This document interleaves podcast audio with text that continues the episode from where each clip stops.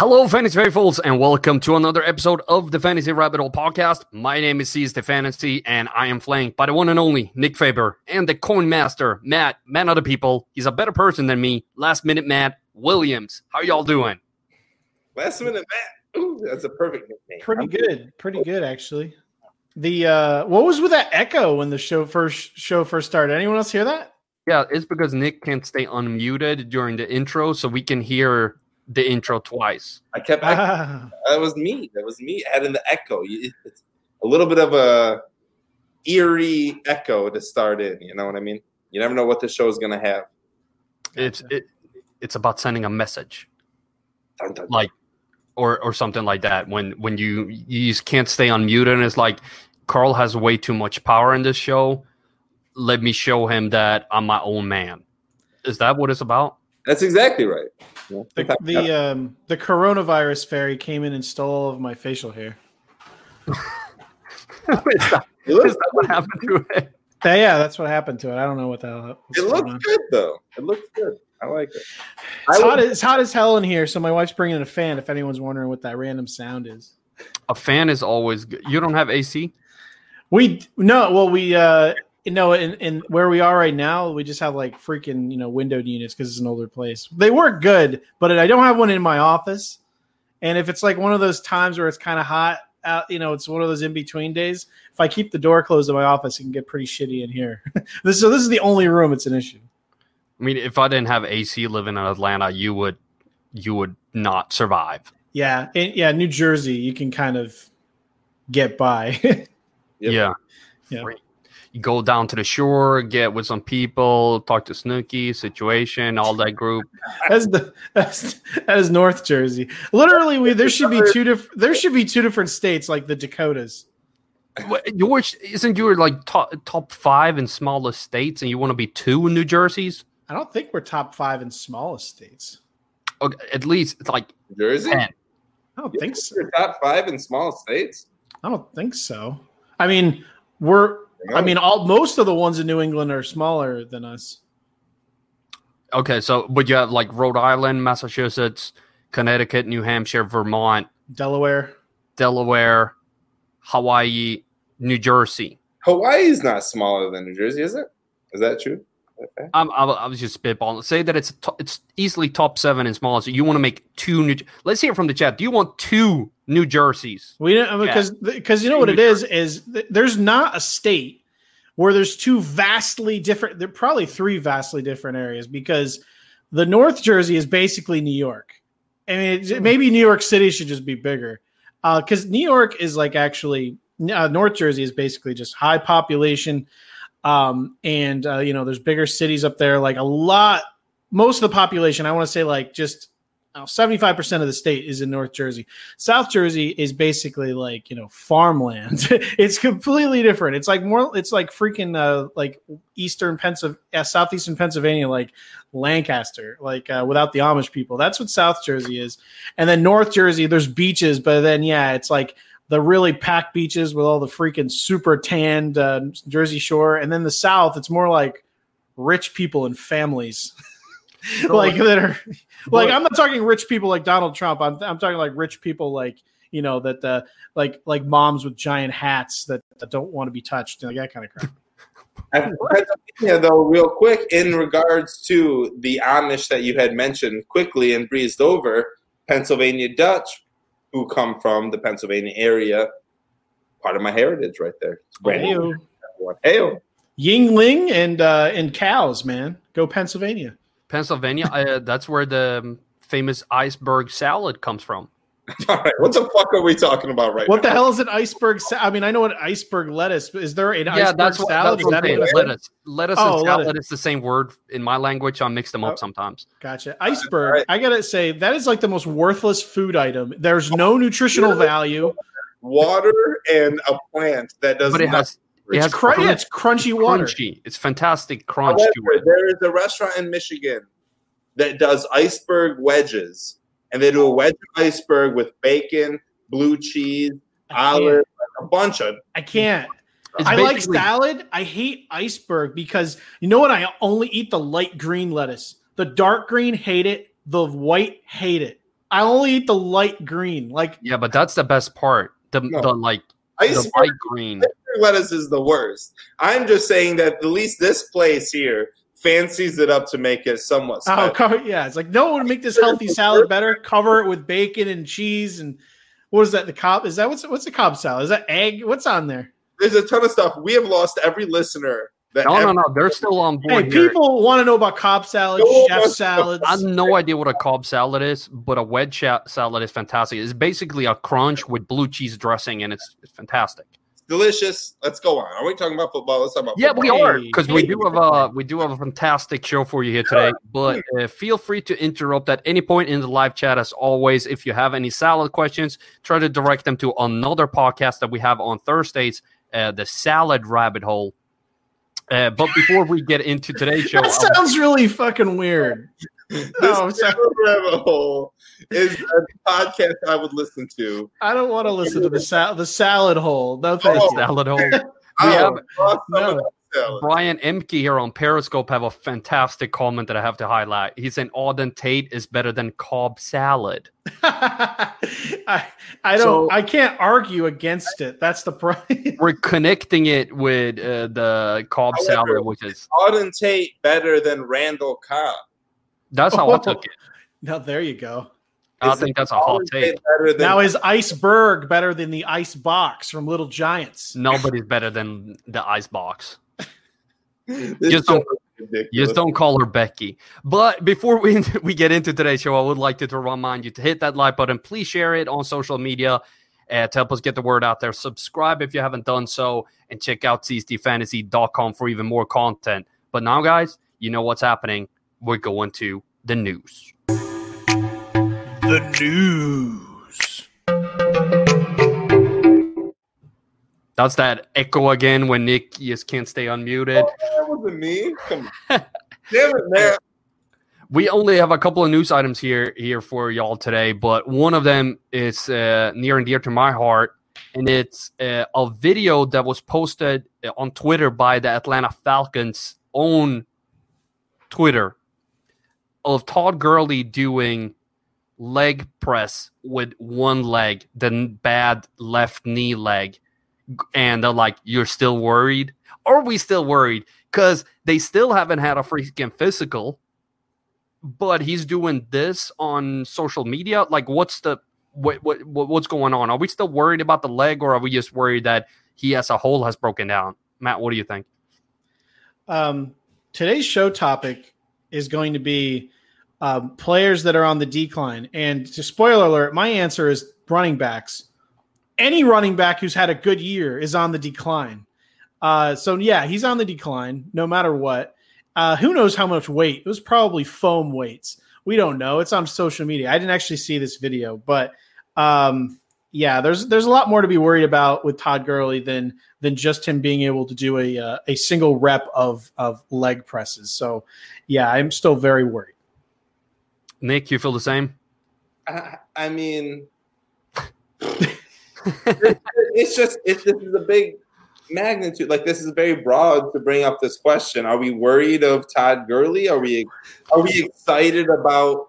Okay let me put it this way let me put it this way are you more are you worried about the knee or are you worried uh, about him as and his physical abilities as a whole is it still just a knee issue or is it more what's going on with him do you know do you know what i'm trying to say I do know what you're trying to say, and I'll put it in layman's terms. Todd Gurley, uh, he, he has a and what's his ADP right now? Hold on, let me look at his ADP. Todd Gurley's ADP sitting at seventh round, eighth pick. Uh, I'll gladly take Todd Gurley in the seventh round, eighth pick in a PPR league. Are no, no, I'm not worried about Todd Gurley being anything more extravagant than a seventh round, eighth pick. I didn't realize he was going that late. He's So been I- he's been going up and down between the third and the seventh, uh, depending Yeah, on when you well, look. here's the thing though: the knee. Like, who cares? Like Darius Guice. Like, we don't care if you can lift. If you do a leg press, it has to do when you get on the field and you have to make cuts left and right. Comparison. I would you if your leg wasn't strong enough to do leg lifts, you would never be allowed on the field. So I mean, that's anybody. So Right. yeah, I don't. Congratulations, you're doing something that you absolutely is the number beginning step of rehab Way to go. The comparison you're trying to say right now between Darius Guice and Todd Gurley are, are magnitudes of like different. Like they, No, I'm just saying if like I'm just saying there's someone with much more serious knee problems. If he's doing a leg lift, I don't give a crap either. That's kind of what I'm saying. Me neither. The fact of the matter is the video, no, it doesn't give me any worries or any like extra hype. But Todd Gurley going as late as he is, I will gladly get every single share I can of Todd Gurley in this Atlanta offense because even with an injured knee and a and a coach that did not want to put him in as much as much as he should have, he still ended up with double digit touchdowns. Correct me if I'm wrong. Yeah. I'd love to know what his minimum and maximum pick was because yeah, there's no way.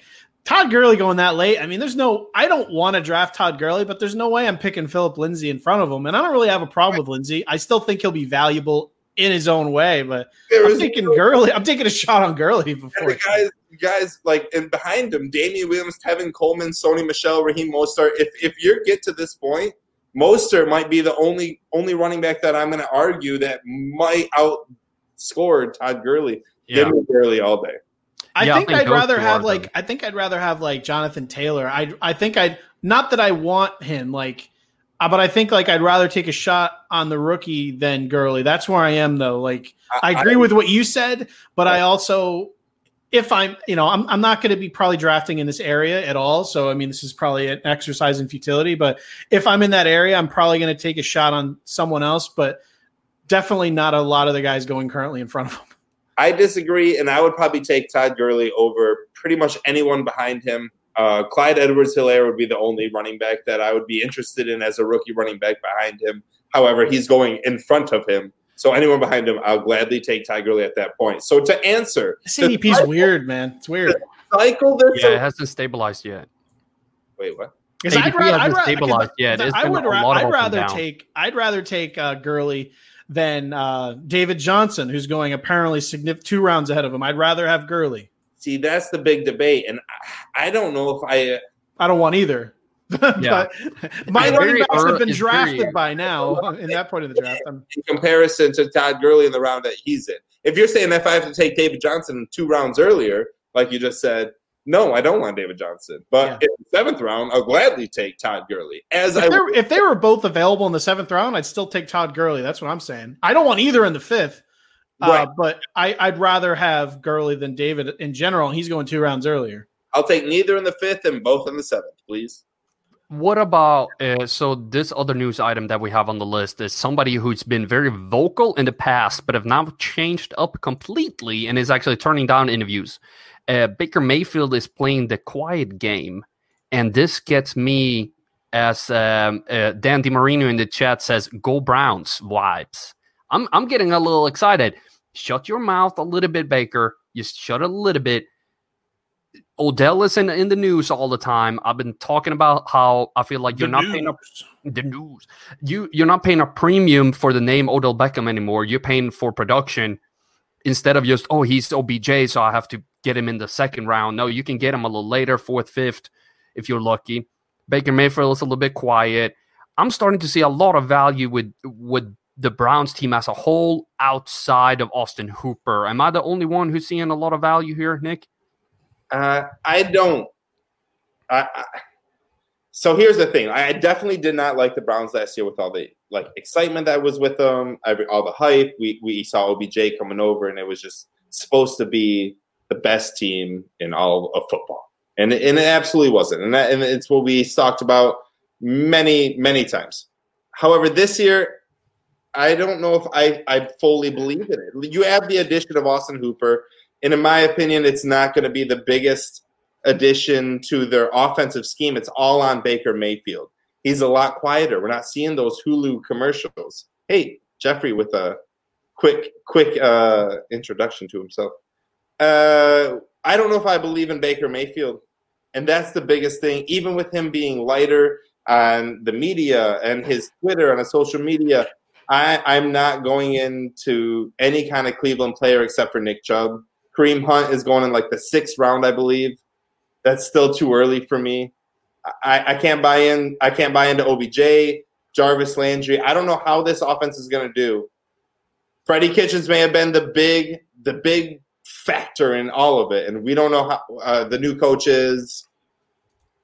But you, you, so you're saying you're not even buying into Jarvis Landry that finished as wide receiver 12 on uh, just terrible passing offense. Baker was just he was his worst in year two, Absolutely. and Landry still finished wide receiver 12 in PPR. Although he didn't That's have a pretty- he didn't have a healthy good floor. he didn't have a healthy tight end the whole year, and now he has two.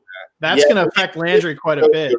David Njoku is overrated at that point. Yeah. that- Well, no, but he's there. No, but remember before he got the before he got hurt, is uh, his final that that in the mid season he was actually being utilized a lot more. I'm not saying he'll be a huge deal, but you have he's still alive and Austin Hooper's there. I mean, that's not good news for Jarvis Landry. real, real quick again, what he said about Jarvis Landry. No, I think OBJ actually plays more of a present. You know, plays more of a, a role in the Cleveland offense. That's going to lighten the Jarvis Landry role. It's also going to kind of keep OBJ where he was, maybe a little bit more. I think he plays more of a role, but they don't succeed more, right? Like he has more targets, but he doesn't get too many more yards. He doesn't get too many more touchdowns. Baker Mayfield has shown time and time again he can't score. Like this isn't a quarterback that puts up four. Sam Darnold puts up more touchdowns per game than Baker Mayfield on a Jets offense that is like no way- talent. just way worse. Like exactly, no talent. So I, I really don't believe in Baker Mayfield. I don't know about the new coach, the new regime. It always takes a year to get like that that kind of rhythm going. Who who buys in to a quarterback with his first year offensive coordinator, head coach? Not- Not me. I don't know. It's just I- not I'm buying By in. the way, fantasy football calculator, just take your site down for now because this ADP is just a joke. I don't need to be looking at it. Julian Edelman. Who's Wait. taking who's taking him in front of Odell Beckham Jr. What? Oh, That's what I'm saying. That What? it's just it's just all over the place right now. Jarrett Stidham to Edelman versus me to Odell Beckham. We're taking Beckham still with me heaving it up to him. let's add in the five other players around those two players. So you get OBJ and you add in the five players around him and who that quarterback and how often he has produced successfully quarterback touchdowns, yards, how often he has been successful. You add in five other players and then you take Stidham, who also has no production. But where do you where do you see where do you see Edelman on this Edelman on the top man? When you're if you're sitting there in the, I have him in the eighth, eighth. ra- they have him in the eighth round, which is crazy. There's no way he sits there, but you're in the eighth round and you need a wide receiver, and Edelman and Beckham are your top choices. Yeah. You're taking you're taking you're taking Edelman? no, No, No, no.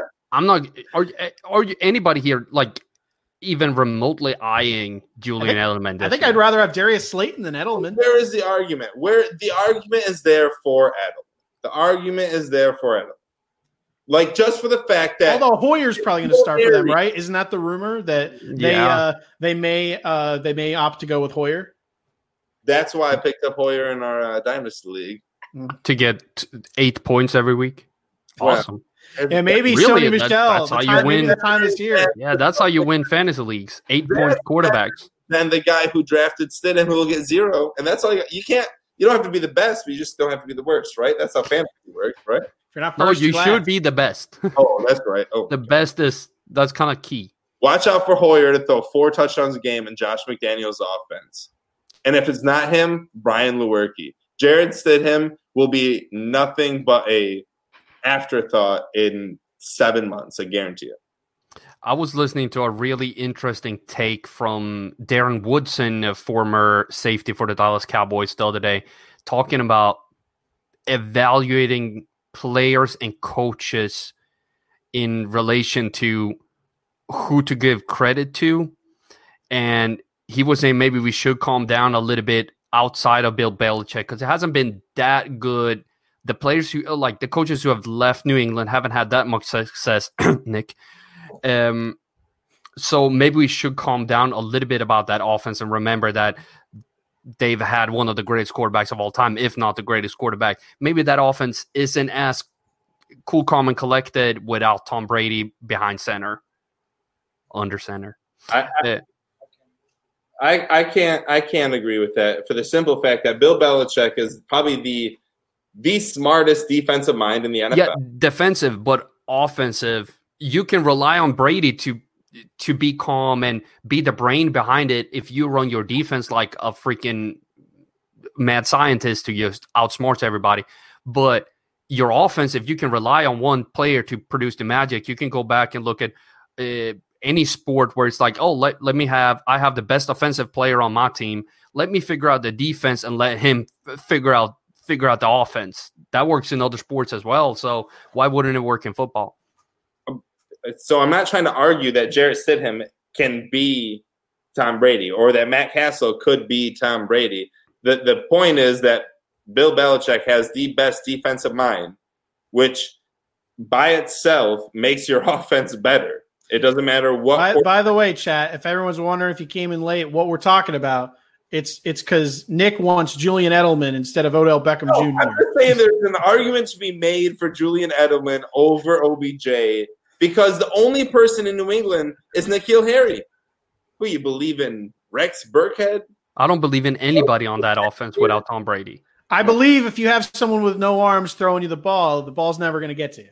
I believe if you have a defense that can hold up to anything, and probably the best defense we saw last year, returning many of their players except for the few that the Lions decided to take. Way to go, Lions! Uh, they'll be they'll be just fine. I think Burkhead, James White, Sony Michel, Damien Harris all are all alive, and they're going to be very, very much used this year. Uh, I, am just saying Edelman could easily get 115 targets. OBJ could easily get 75. Your your your take on that? I just want to look up uh, look up Martin Brodeur when he was the uh, the goaltender for the New Jersey Devils and and see if. Uh, oh, I love the best offensive players actually did practice against him because they didn't warm up against him. Jimmy Steve or uh, Jimmy Stevens defense for the Devils on during that time. I, I, no, that's not right. Something Stevens for the Devils that.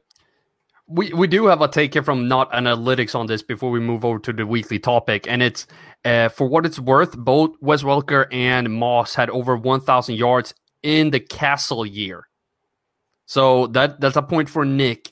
So I will I will say that um, with not analytics having that chat, uh, I will say that this ends up being two two, and uh, as we always know, Nick loses a tie. so, and I'm also going to give this one away just for the simple fact that Welker and Moss are extremely better than N'Keal Harry and Julian Edelman. So, yes. Yeah, and de- defenses had to actually worry about that team. Where now they can literally be like, "All right, what are we going to do? How about we put all eight eight people instead of in the box? Let's put them on Edelman." and then we're good. Eight people on Edelman, we're set. Makes me want N'Keal Harry a lot more. Yeah, it does actually. I I agree with that. But it's fun that we talk about uh, Todd Gurley and Julian Edelman because they bring us into this weekly topic.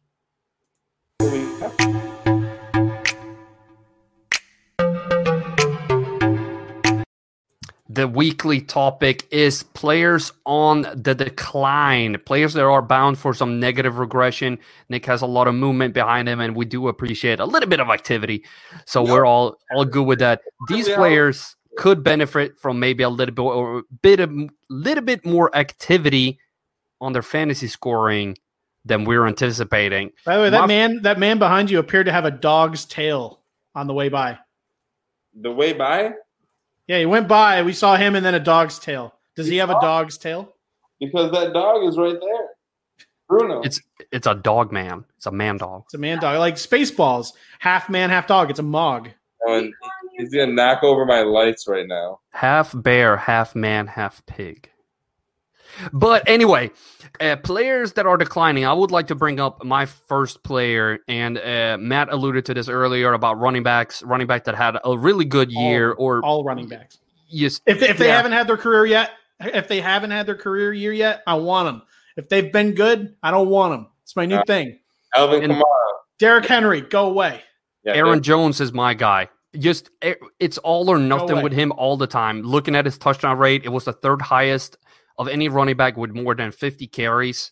And if we take into account his rushing patterns, he gets a ton of yards up the middle in the A gap and when he bounces it to the outside if they have a tight end lined up.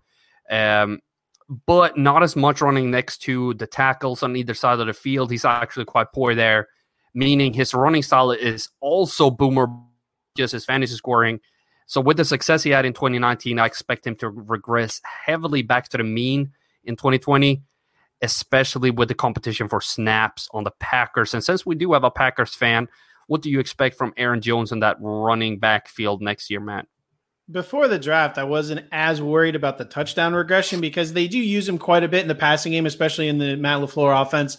Uh, so I would have been fine with it because he's much better than Jamaal Williams. Even though I've warmed up, I've used to be really anti Jamaal Williams. I mean, freaking him with all the weird stuff he does in camera. He's, he's a likable dude. Uh, but yeah, now they bring in Dillon. It's a three headed monster. They, they're clear that they like him. They're going to use all three. Um, so if you bake in the touchdown regression with the fact that Williams and Jones are going to be free agents and Dillon possibly is the future. You can make the argument that they're going to run those two into the ground because of it, but they're obviously still going to be using Dillon. Uh, you're not getting the discount needed on Aaron Jones for me to invest. I've seen him go in the first round still in some redraft leagues already. So, yeah, even though I think he's still good, um, and you know, if he was in a backfield with if it was just him and Jamaal, I'd still probably be on board. I can't right now. Um, they're going to be, especially without drafting um, another wide receiver or bringing in anyone of note to help Davante Adams out. It's obvious that they're going to be leaning on the running game, both in the passing, you know, running backs, both in the passing and running game. So I think they're all three used, and that really hurts Aaron Jones. Yeah, I, am definitely not buying into Aaron Jones. That's for darn sure. Uh, I'll just be quick about it. Aaron Jones is going in the 12th pick in the first round right now. That is nothing to. I, I don't want anything to do with him. I'm not touching him. I will not go with Aaron Jones. Behind him is Dalvin Cook.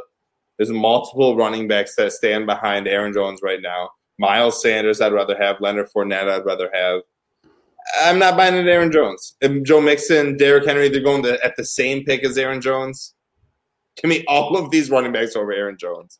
Yeah, I don't trust him at all. Like he, you can't score that many touchdowns and not be more of a consistent running back. I, when I when I look at rushing trends, I look for consistency across the board. If you're a good runner to the left, to the right, up the middle, if you can run inside the tackles, if you can run inside the guards, if you can bounce it to the outside, if you're if you're consistent in all these areas and you run run a fair bit in all these gaps, you're probably going to be a pretty stable fantasy running back. That's what we've seen from Christian McCaffrey on his really good year. You've seen it from Ezekiel Elliott, Saquon when he's been healthy. These these plays can run in any direction, anywhere, at any time. They are also given the opportunity to do it. I think that is the. I don't think it's necessary that Aaron can't, but it doesn't matter to have that argument because he's never going to be in the game long enough to run enough routes for us to even see it. And I think that's the biggest issue. No matter how you feel about Aaron Jones' ability to get it done, he's never going to get the opportunity.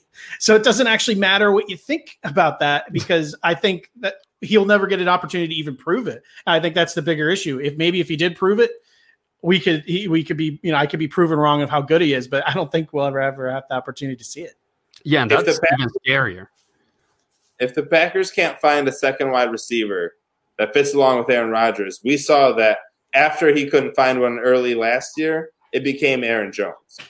Aaron Jones yes. is that pass catcher, and he went to him time and time again. And even after an Aaron big, Jones, big plays too, sometimes big plays. Exactly. So even after an Aaron Aaron Jones drop in the end zone that should have been a touchdown and was just flat out dropped by Aaron Jones. The next play, we saw Aaron Rodgers have enough trust to go back to Aaron Jones for a reception for a touchdown. We we like so if if Lazard, if MVS, if uh, but if Adams if Adams is on if Adams is healthy and on the field, all of that is going to him, in my opinion. All of it. Like you're gonna have his red zone targets are going to be off off the charts next year if he's on the field.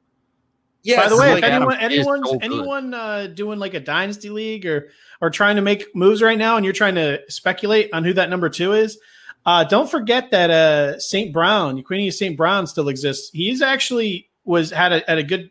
He, he actually had something decent going before he got injured. So everyone's still banking on MVS. Uh, St. Brown's going to be going for free. If you're just looking for like, if you want to speculate, I would always speculate on the cheaper end. Uh, he's just a name that at the very end of drafts, or if you want to get someone on your dynasty league that's like literally free, don't forget he exists because uh, anyone could be the number two player on this team. And I think Aaron Rodgers loves Allen Lazard. Uh, but I think St. Brown could end up being the guy too. Nick, who do you have for some uh, negative regression coming in 2020? I don't know. I mean, there's like Matt said, really any kind of running back that has done any kind of work. Derrick Henry was a guy I was going to bring up. Matt quickly alluded to him. There's these players that I, I think Christian McCaffrey. I think we're going to go draft him one on one. I think it's really risky. If, if you had a if, year, if you had a year that could conceivably be a career year, you're on the decline, right? Yeah, that's, and even not even a career year, but that's like a year of the ages. Yeah, I mean McCaffrey then, probably on his way down. Barkley could probably still have his career year. Dalvin Cook probably on his way down. Alvin Kamara still valuable, probably on his way down. Uh, Josh Jacobs still good. Zeke on his way down. Derrick Henry on his way down. Aaron Jones on his way down. Joe Mixon still has some in the is still needs something to prove. Nick Chubb still something to prove. You know what I mean? I think it's a good rule of thumb because I went through like every running back, and if you think about it that way, I think it's a good way to narrow down who you're going to take. Melvin Gordon done. Chris uh, Carson done. Uh, Miles Sanders. Why is he going so late? God damn it! So here's what I'm trying to say: running backs have been avoided. Oh, I'm I'm lagging too. So you can just look at my screen freezing. But the fact of the matter, if you can hear me, it's him right now. Running backs have been depleted. Get to the wide receivers and get to the second drafted wide receiver in fantasy football, according to Fantasy Football Calculator, as much as Matt doesn't want to believe this ADP. The second drafted wide receiver is DeAndre Hopkins. He is going to a new team with a new quarterback. As much as everyone wants to believe that he is just amazing, it takes every wide every wide receiver at least a year, especially with no offseason, to get acclimated to your quarterback. You can ask me about OBJ. You can ask me about any wide receiver to go to a brand new team ever. And there is maybe the Terrell, three, Terrell Owens. Terrell Owens being the only. Amari ah, Cooper. Burn. I'll, I'm out of here. Good night. I was gonna say Terrell Owens, but I didn't want to. Like Terrell Owens is is the option. Other Amari than Cooper. That, if we want to compare, Amari Cooper was successful for about four games and then dreadful the rest of the year. He was not a fantasy option when he went to Dallas from Oakland in that year. He was a fantasy option for three years. Do not give me Amari Cooper. Uh, what I'm trying to say is that Terrell Owens is the best one. You're right. Other than that, there's nobody. So don't give me Nuke being the second best fantasy wide receiver. Randy Moss. Brandon Marshall. No, Randy Moss goes to thousand season is the first season every team he played with. Uh, Brandon Marshall was pretty good PPR. Man, Not guy. he was an head case, but man, he was good. He was good. Okay. So we got three. We got three. Now give me every star wide receiver to go to a team and be unsuccessful please flood our chat with it because every time a million of them. What?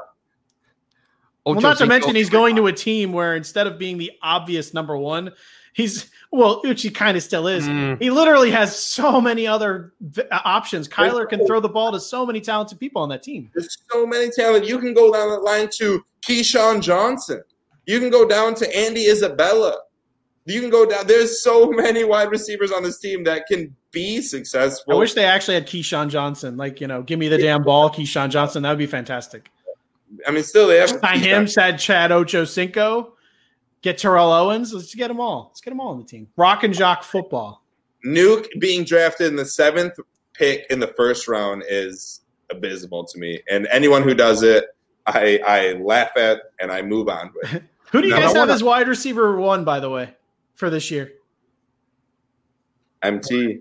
You got to be Michael Thomas. Has We're to. doing PPR. I'm going Michael Thomas all day. I don't all that all that stuff out there because there was that, that weird argument like trying to break him down for you know not having a large aDOT and, and, and things like that and getting a ton of targets. You, you mentioned that you really liked Emmanuel Sanders in the last show. I do. I, was, I, am starting to think. I think Kamara has a nice bounce back, especially in the passing game too. Yeah. I'm not. I'm not sure it's Michael Thomas, but I don't actually have an answer uh, because uh, I can say Davante Adams because of the targets, and I actually think that's decent. It out, it almost makes me want to pass on wide. Res- I mean, I'll take running back early, like I probably usually do in today's age, but it seems like a terrible year. even Julio Jones, uh, because you know Calvin Ridley, I expect to finally try to maybe start taking over a little bit in Atlanta. Tyreek Hill is probably okay option there, but like I, I'd rather wait at, at wide receiver Yeah. one. I think there's question marks there where I think the person who is the wide receiver one could easily come.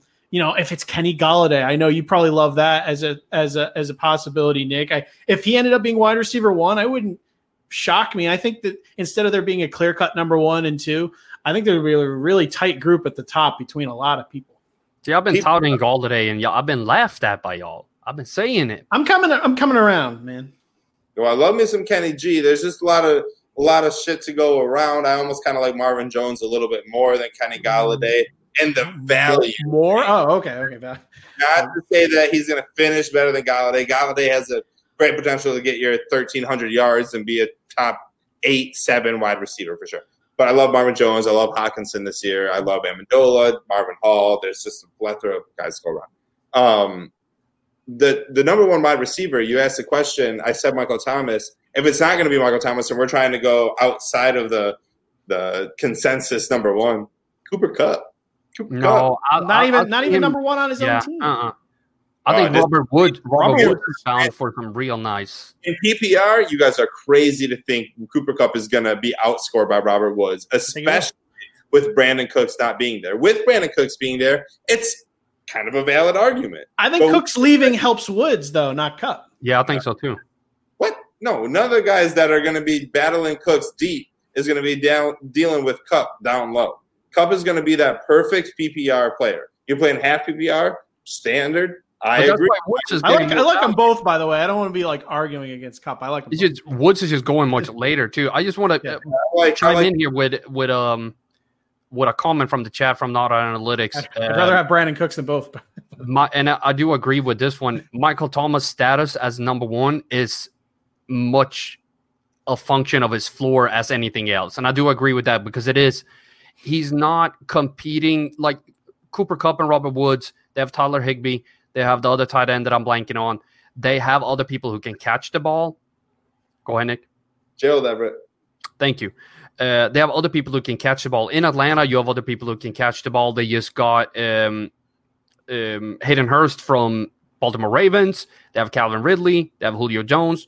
They now have Todd Gurley who can catch the ball. So you you still know that Julio is going to get his target, but there's still other mouths to field, feed. For DeAndre Hopkins, you have Andy Isabella, you have Larry Fitzgerald, uh, Christian Kirk, uh, potentially Kenyan Drake, Chase Edmonds. It's going to be players who can steal targets from Nuke. For Davante Adams and Michael Thomas, I feel like they have less competition. Mm. I'm not that big of a Emmanuel Sanders fan as you are, Nick, and I'm not as big of a Jared Cook fan as many people are. I do think Al- Alvin Kamara is the biggest mouth to feed outside of Michael Thomas, but Thomas has shown that it just doesn't matter. He's just going to demand targets because uh, who cares if you only get eight yards per catch when you're catching 98% of all targets? I'm exaggerating, but you can use march down the field like it's like a running play, but you're passing it to Michael Thomas. Like you, it was just impossible to stop him. So his floor is just incredibly high. I do think Davante Adams has bigger playability and a little bit higher upside.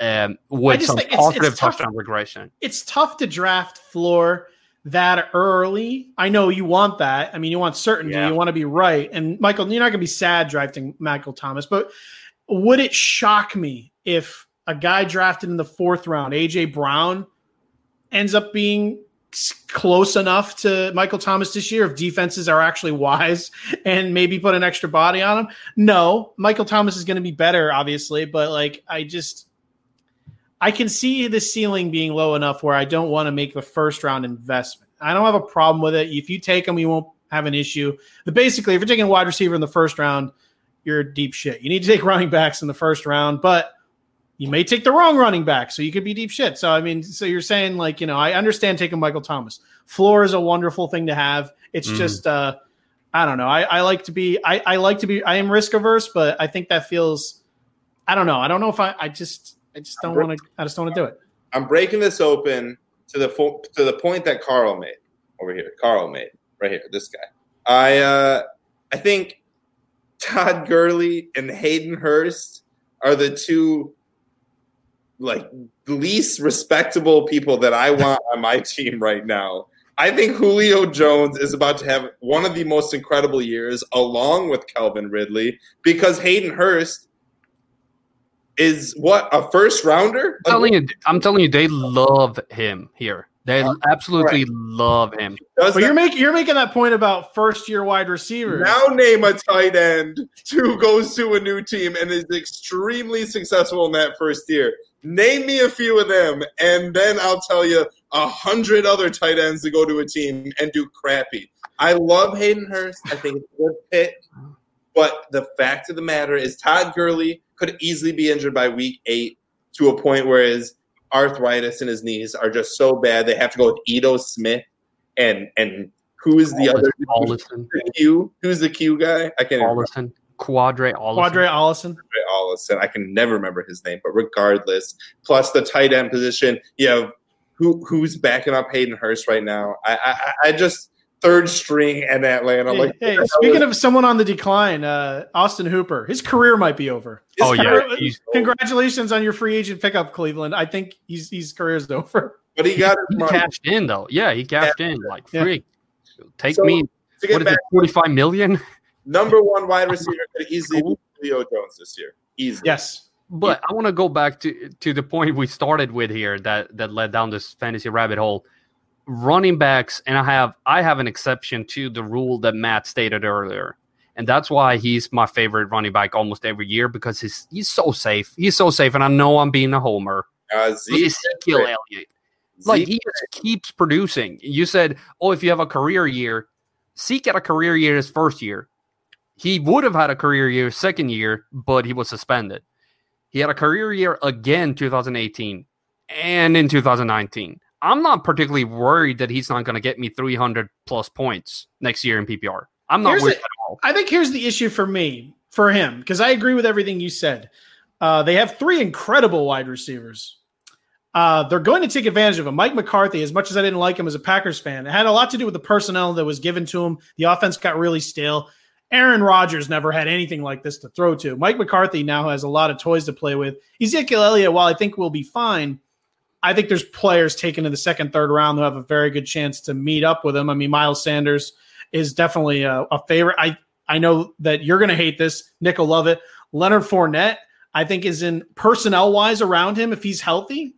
If he's healthy, just because of the way that Dallas could operate this year with that beautiful new offense, maybe geared towards you know letting Dak off the chain and and take advantage of all the pass catchers. By the way, he has two tight ends that are very usable as well, uh, and he has another running back in Tony Pollard where we see how people start to break down. They could try to utilize him a little more. I think Zeke is fine. I think you draft him, you'll be happy, but. I think his career year is behind him. And even though his decline may not be an upsetting decline, I think the decline is already set in. And I think it'll continue to go down from here. Whether that's you know, there's degrees of decline, but I think Zeke's best is behind him. I think having these four years gives me enough security to be like, oh, he can do it for two more. He can do it for two more. He's that type of. He's almost the Adrian Peterson of his generation, where it's just gonna keep going for a while. And I'm not. I'm not particularly worried about his fantasy stats. And oh. even with the passing game improving, you still paid Ezekiel Elliott like crazy amounts of money. And I know Jerry wants to win, but he also wants to be right with who he pays. We can list every single running back from now until 1999, and you can find maybe four running backs to be successful five, six years in a row. It's very few of them. Hold on, didn't we have this exercise? Didn't I name yeah, people that did. had so many good? Zeke was one of the few that had so many years in a row. So I mean, that was if anyone wants to go back and find that one, yeah, having a, a running back be first, first or second round talent that many it doesn't happen. It if, if Ezekiel Elliott does it, he'll be like a unicorn if he does it this year. I mean, not many people do it. And if you believe, if you believe that Zeke will do it, I'm not saying you're wrong. But I'm saying that you're the you're you're following the unicorn. You're chasing the white rabbit. As people who've done some stuff know to chase a white rabbit, that's what you're doing right now. You are chasing that Adrian Peterson. You're chasing that player who is going to be extremely successful for six, seven, eight years. And Zeke could be that guy. But I think what Matt alluded to was the perfect reasoning why Zeke right now is not the better answer than Kamara. I think the Cowboys have three elite wide receivers who are going to take so much more uh, of the of the play calling than they did a year ago without three, with Randall Cobb there. I so think, what you're saying is less stacked boxes, so Zeke can gain more yards per carry. No, I think that's, what, I, that's what I'm hearing. I think the Cowboys are going to be very freaking dangerous because I they have so many options to kill you with. I think the addition of Tony How or Tony Pollard coming into his second year, as Matt said, is a huge benefactor. Is a huge factor, excuse me, into the Zeke fantasy production. I think Zeke is a successful running back. I think he's a top six running back, but I think his his the, the years of him getting 320 carries and being the extreme bell cow is is over. Yeah, and remember the, the, important thing to remember here is, as a Packer fan, I know this better than anyone. They don't they don't care about your fantasy team. oh, they yeah. do not care. Tony Pollard is there to. They paid Zeke a lot of money to help them win football games, and to make sure he's healthy is paramount. So especially in the regular season, when you have all those pass catchers and Tony Pollard, there's no reason to necessarily run him into the ground. But before that was probably your best path to victory. Absolutely. Now it's not. It's not now. When you were 13 and three in both of their rookie years, Dak and Zeke. You had Dez, and that was it. You had to have Zeke have 22, 25 carries a game to be that successful because you ran behind that offensive line, which now that offensive line is becoming more depleted by the year, every single year. And that is what a successful running game is. You can have the best running back in the world. If your offensive line is is is poop, there's nothing. but I'm saying for safety wise, he's the he's the only one that I feel really like. One more year, I feel really comfortable if I'm on the clock and I, am I'm, I'm looking at Christian McCaffrey for my top four. I'm looking at Christian McCaffrey, Alvin Kamara. I'm looking at Zeke, and I'm looking at Saquon. Those are the four ones that I've eyeing so far. I haven't really decided on who's going to be one, two, three, four just yet.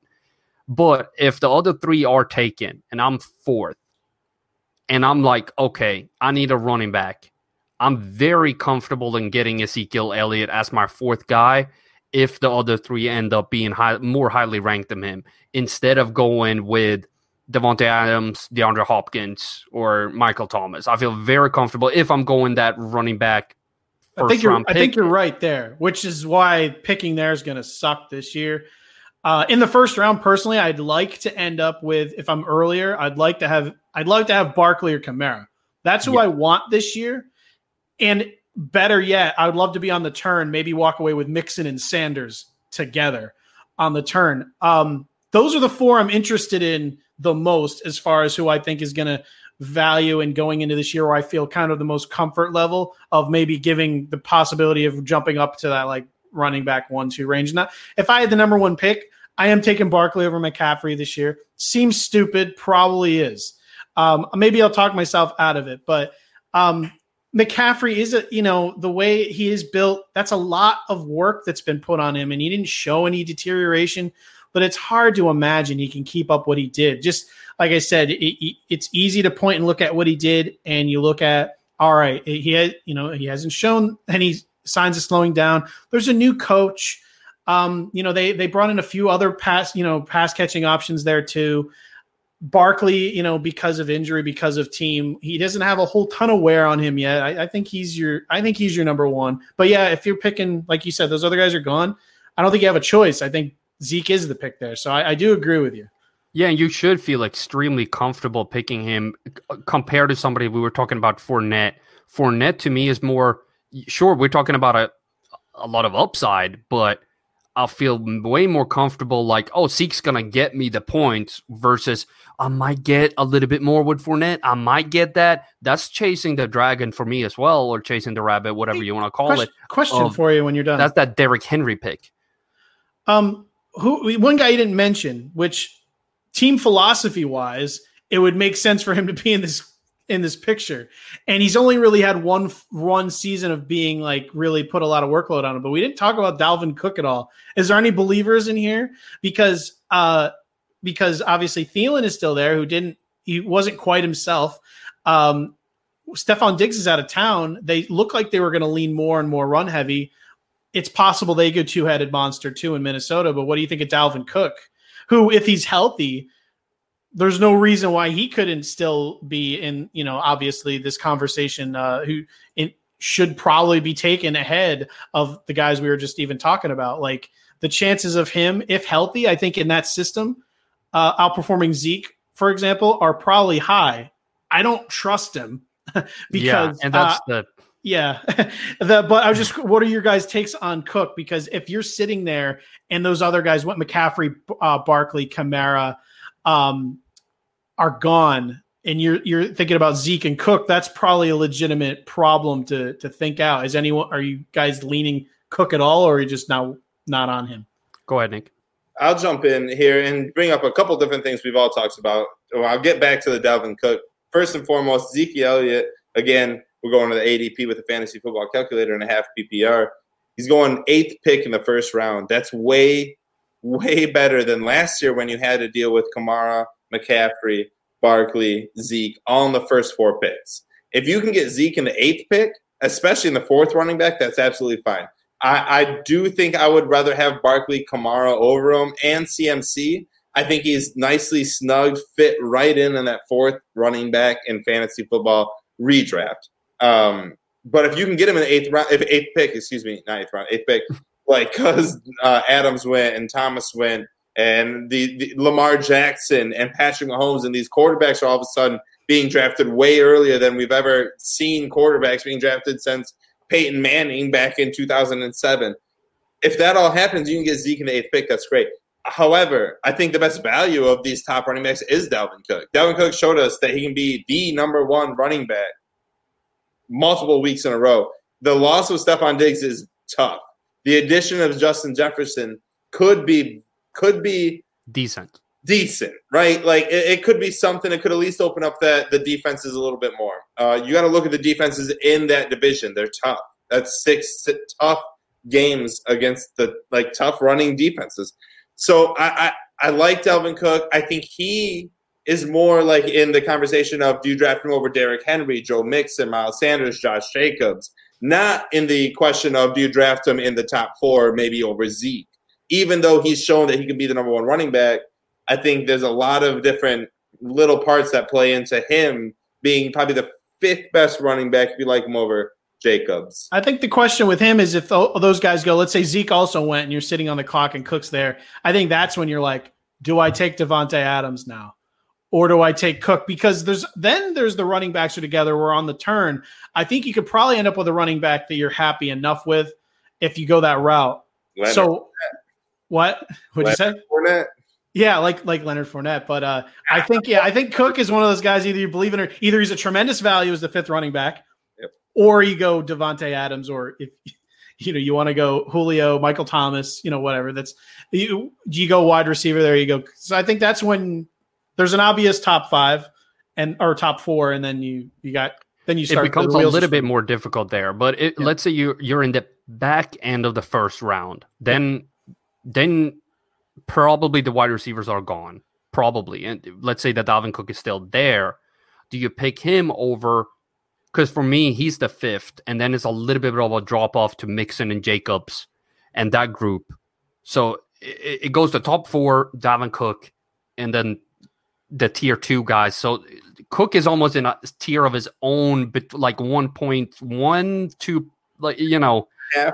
Once you get to pick like eight, I think Cook is like a must take.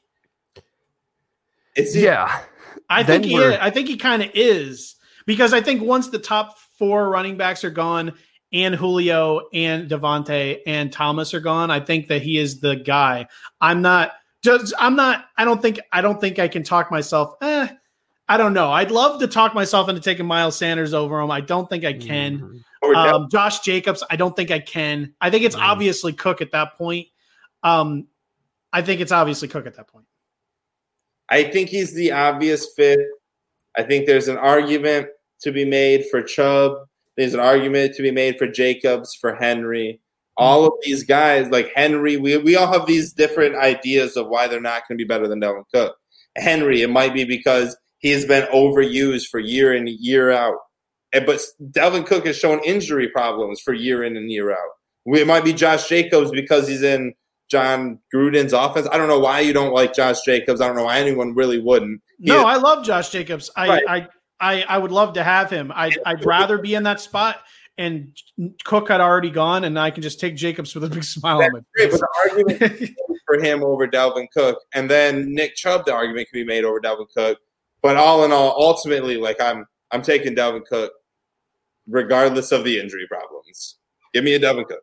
Yeah. Let's see. We we have a few minutes left, and I want to run at least one more player by you about uh, some negative regression coming in 2020. And this player, I know I bring up Philip Rivers a lot and my hate for him, but uh, Keenan Allen is, in my opinion, about to take a major step back without him in 20 uh, in 2020. I don't see him being a top 15, maybe not even a top 20 uh, wide receiver in PPR with uh, Tyrod Taylor or Justin Herbert as his quarterback. Uh, the drop off from Rivers is just too big for Allen to make up uh, for what like with his own talent. There aren't many receivers out there that are quarterback proof, in my opinion. Allen is not one of them. Eh, he relies on the accuracy of Rivers to rack up yards on a ton of catches. You, just his like receiving patterns aren't big play that he shows that he's like I'm I'm a freaking fantastic receiver instead of just racking up based on the accuracy of a quarterback that does a lot of accurate throwing because that's at least something that I do like about Rivers. He is accurate when he throws, unless he throws straight to a defender, but at least he's accurate on those two.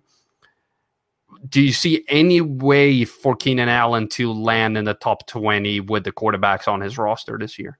See a way? Sure. He's so talented that I think he could do it on his own. Do I think he will? No. uh, Tyrod Taylor, who I think is a tremendous value. I know Nick disagrees with me vehemently. Um, he does have Austin Ekeler. He has Hunter Henry. He has outlets down low that he can bail him out of tough situations. I think he'll take full advantage of those. Mike Williams, back injury and all, still alive.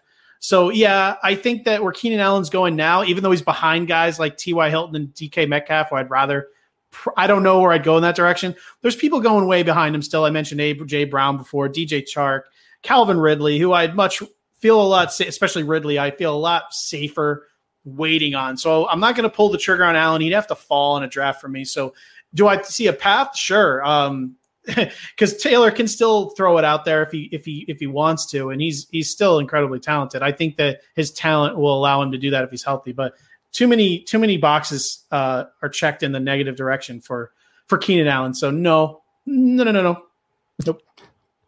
Nick, are you on the same level on this one? Well, everything Matt said is mute right? Like everything Matt said, that whole point is just a mute conversation because Tyrod Taylor is not going to be starting.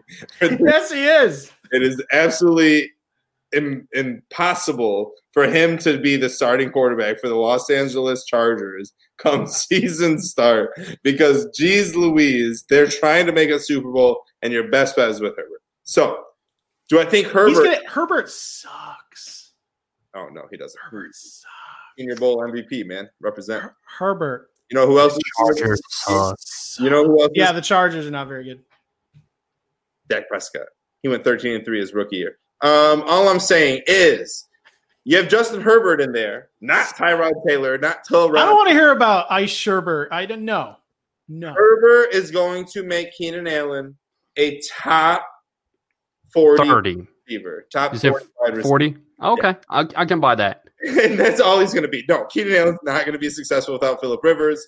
Keenan Allen is a target machine who relies on an older quarterback to just like put him into Keenan Allen. He's not going to go deep. Mike Williams is going to be more successful because Herbert is going to be able to air it out more. You're going to see more of like a Josh Allen, uh, you know, and this is just relevant to me, but Matthew Stafford in his rookie year, just air that brother out. He's going to let the rock go. It's going to be very successful. It's not going to be this nine and seven, no interception, 16 touchdowns, and three interception season from Tyrod Taylor. It's not going to be that. It's going to be Justin Herbert playing his rookie year and leading it. They he is your franchise quarterback. You do not draft him sixth overall to bench him unless you're Hue frickin' Jackson who will draft the dude first overall and bench him for Tyrod Taylor. Hold on, what can we bet right now? Friendly bet. The chances of him starting on opening day are literally one percent. If Yeah, what do we Tyrod bet? Taylor is healthy, I literally want to call it almost zero, but I will say one percent. What do you want to bet? There's got to be something here. Like we, we don't have to do it now. We got to think of something. Can can we get Nick in like a Packers cap or something? But that would require him to buy a Packers cap, and that just seems like what's he going to do with it after that? Burn. That's the punishment. Burn it. That seems wrong. not wrong. It's not wrong. We'll we'll come up we'll come up with like uh you ever see trading places one dollar like you know I mean we need to I there's there's no way Herbert is starting over Taylor come week one no way and Taylor I think will do fine for a team that is going to try to compete to so he's going to have to play horribly We because they're have not not going leave analytics wants to get in on the bet too. That's how unlikely this is. That we have people in the chat who wants to bet against Nick. Good. Let's go. I'll take Herbert. Also for a dollar, I'll take. one buck you're going to have to ship a dollar out to like everybody Which, by the way, I'm pretty sure you guys don't believe Tua's going to start with Fitz in the freaking first week. You guys are crazy. You are high your and you think we're still in the 2000 like eight league. Like, what are we doing, boys? You know, you draft a quarterback this early to start him unless you have a playoff quarterback. Hey, did they trade up for Tua? No. Oh, they didn't trade up for Tua. If they traded up for him, I'd agree with you. They kind they still fell into their lap. They didn't want him enough. They didn't want him enough to trade up for him, though. you want to add another dollar? Let's add another dollar. One more dollar, week one. Ryan Jared, Fitzpatrick. Jared, have you heard of Jared Goff? I love when I'm gonna have these two one dollar bills. I'm gonna have them framed behind me, My two. and when they st- when those guys come in week two, this the dollars are still gonna be hung up forever. I'm putting those two Flags fly forever. right on my Lions. This is what I'm doing. Yes, Uh, have them yeah, I'm gonna, I'm gonna have yeah, I'm gonna have a dollar bill just floating in a circle behind me, and it's gonna be the dollar you send me. Tyrod Taylor is not going to start week one. It's crazy. There's more of a chance of Ryan Fitzpatrick starting week one for the Chargers than there is for Herbert. I don't know how that would happen. No, but I- I, I, I agree. Ryan Fitzpatrick starts, but guys, you know who starts in week one? Us? This show starts week one. As always, we start every week. We're here at eight thirty live, and you can also catch us on uh, That didn't make any sense. Anchor. it never does. Tough transition, but, you know, but we'll- I'm high on live. You can catch us on Anchor, Apple Podcasts, Google Podcasts, Spotify, anywhere where you get your podcast. You can catch us on YouTube at csdfantasy.com. Uh, and I want to thank everybody for joining me here today in the chat. Matt Williams, Nick Faber, as always, super, super fun to have both y'all on the show every week and just go crazy with fantasy and blueberry talk ahead of the show. Uh, let's see if we can uh, do some more of that. But check out csdfantasy.com for even more fantasy content. Go to the YouTube channel and check out the Melvin Gordon video coming out this week. But signing off for the Fantasy Rabbit Hole is Nick Faber, Matt Williams, and CSD Fantasy. Till next time.